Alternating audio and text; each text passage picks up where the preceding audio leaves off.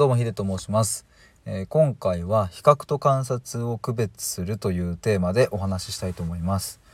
えっと昨日の夜にですねえっと弟とちょっ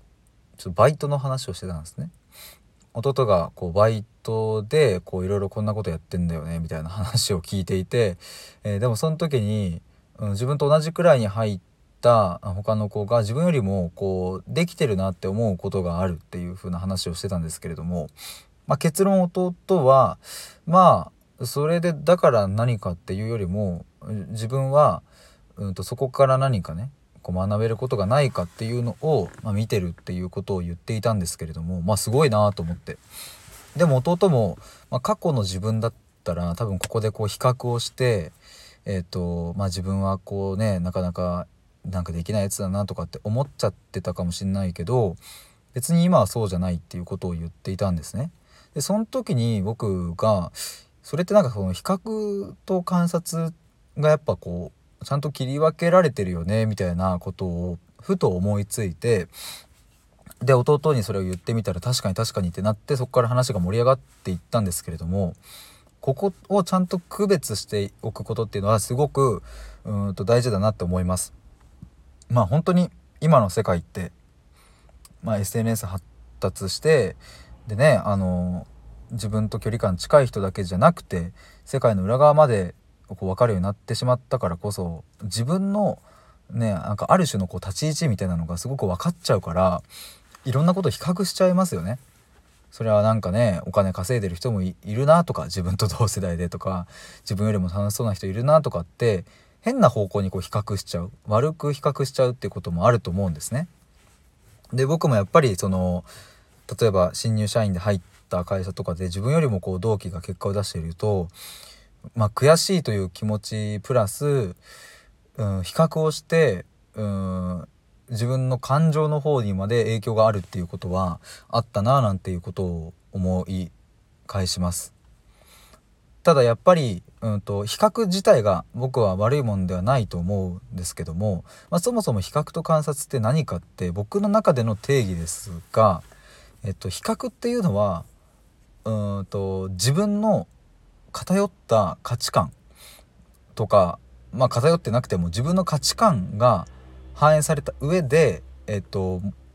その自分と何かの、うん、対象を比べているっていう状態だと思うんですけれども観察っていうのはそこに自分の価値観や社会的な、うんと、通念とか社会的にどう思われているかっていうことを含まずにありのまま見るっていう行為っていうふうに僕の中では、うん、捉えています。だからまあ、弟がバイト先でやっていた行為は比較ではなくて観察自分よりもできる人が隣にいた時にその人は一体なぜ自分よりも仕事ができるのだろうかとかどうしてあそこでこういう行動ができたんだろうっていうのをただありのまま観察しているだけ。そしてそこから分かることを自分の中に取り取り入れるっていうことをやっているだけ。なのでこれはすごくいい観察だなと思うし僕よりも6つも下なのにいや僕はシンプルにすげえなーっていうふうに思った話を聞いてたんですけれどもやっぱり改めてこの比較することっていうのは、うん、自分の価値観や社会的な何かがそこに含まれている付随してるっていうところをもう一度こうなんか立ち返ってみるといいかなとも思うし、うん、この観察っていうのは、うん、自分のそういうのは含まれてないっていうことを、うん、ちゃんと意識するっていうのは大事だなっていうふうに思います。まあまあでもねその比較っていう言葉も例えばなんだろうなこうおすすめのスマホケース比較とかっていう時にも比較っていう言葉を使うからまあ、必ずしもね僕がこの言っている定義っていうのが全部のシーンで当てはまるわけではなくて、まあ、こういうふうに人と人を比べてしまう時っていうその前提においては、まあ、こうなってしまうことが多いよなっていう意味ですね。だからもしなんかこうついつい比較してしまうとかっていうことが、うんまあ、僕は結構ある方だなと思うんですけれどもまあそんな時にはその、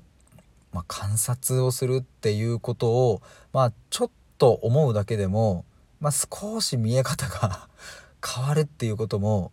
まああるだろうあるよねっていうぐらいですね。これをすごいなんかやったらいいなんていうことは言えないですけれども、まあ、まずはちゃんとこう区別して意識認識していると、うん、それがすごく意外と大きな一歩になったりするかなっていうまあそんなちょっとやわっとした結論というか締め方ですがまあ以上で終わりになります。